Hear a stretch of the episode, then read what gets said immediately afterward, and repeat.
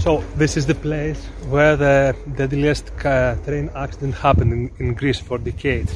You can see metal scraps, clothes, questa è la voce del giornalista della BBC News Kostas Kallergis che su Twitter mostra le immagini del gravissimo incidente avvenuto ieri notte in Grecia. Lo scontro frontale tra un treno passeggeri e uno merci avvenuto nei pressi della città di Larissa. Si contano decine di morti e dispersi, 130 le persone ferite. Questa è ad alta velocità oggi 2 marzo 2023, anno secondo della guerra, anno terzo della pandemia. Ben trovati da Giuseppe Manzo.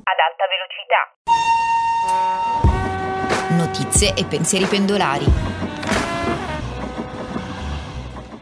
Oggi parliamo di pratiche di amministrazione condivisa, che è anche il titolo di un convegno organizzato dal comune di Spoleto, dalla cooperativa sociale Il Cerchio e dal forum del terzo settore tenutosi lo scorso 24 febbraio al cinema Salafrau di Spoleto. Davanti a oltre 100 persone in presenza e a tante altre online sono stati fatti approfondimenti su un modello organizzativo innovativo, in grado di ottimizzare i servizi e riportare in vita alcuni luoghi in disuso della città. Inoltre si è dato spazio anche ad alcune esperienze sul territorio, con il racconto di pratiche di coprogettazione in Umbria, per capire cosa significa amministrazione condivisa e coprogettazione in un nuovo rapporto tra terzo settore e pubblica amministrazione ascoltiamo Luciano Gallo, referente innovazione amministrativa di ANCI Emilia Romagna e Vanessa Pallucchi, portavoce del Forum Nazionale del Terzo Settore. Siamo nella fase dell'applicazione oramai del diritto del terzo settore.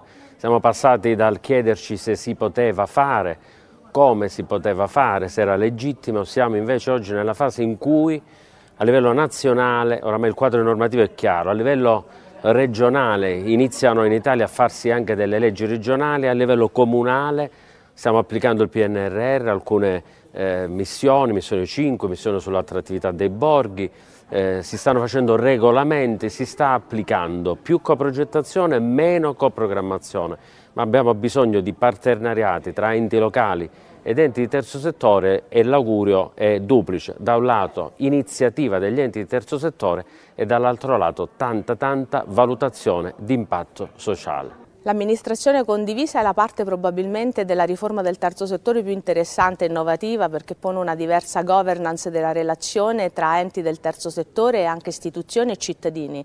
È ovviamente una norma che oggi è praticamente attuabile e praticabile in tutto, bisogna fare uno scatto culturale eh, per cercare di iniziare a costruire sperimentazioni, ma anche azioni concrete che vadano in tal senso. Il forum del terzo settore fa in modo che rispetto a PNRR, rispetto anche ad altri fondi, ad altri investimenti, si faccia anche un po' una scommessa su questo nuovo modo di stare in relazione tra enti del terzo settore e istituzioni. Comunque in Umbria e come in altre regioni si stanno facendo sull'amministrazione condivisa anche una legge regionale, questo è molto mh, corretto e molto utile eh, perché in questo modo vengono spinti anche gli enti locali del territorio umbro e gli enti del terzo settore e i soggetti del terzo settore umbro a porci in questa ottica e quindi eh, quando abbiamo anche la forma poi sta a noi riempirli anche di sostanza, di processi di cambiamento e innovazione. Questa puntata termina qui, vi ricordo dalle 12 notiziario GRS online con le sei notizie d'attualità dall'Italia e dal mondo, siamo anche su Facebook, Twitter, Instagram e TikTok.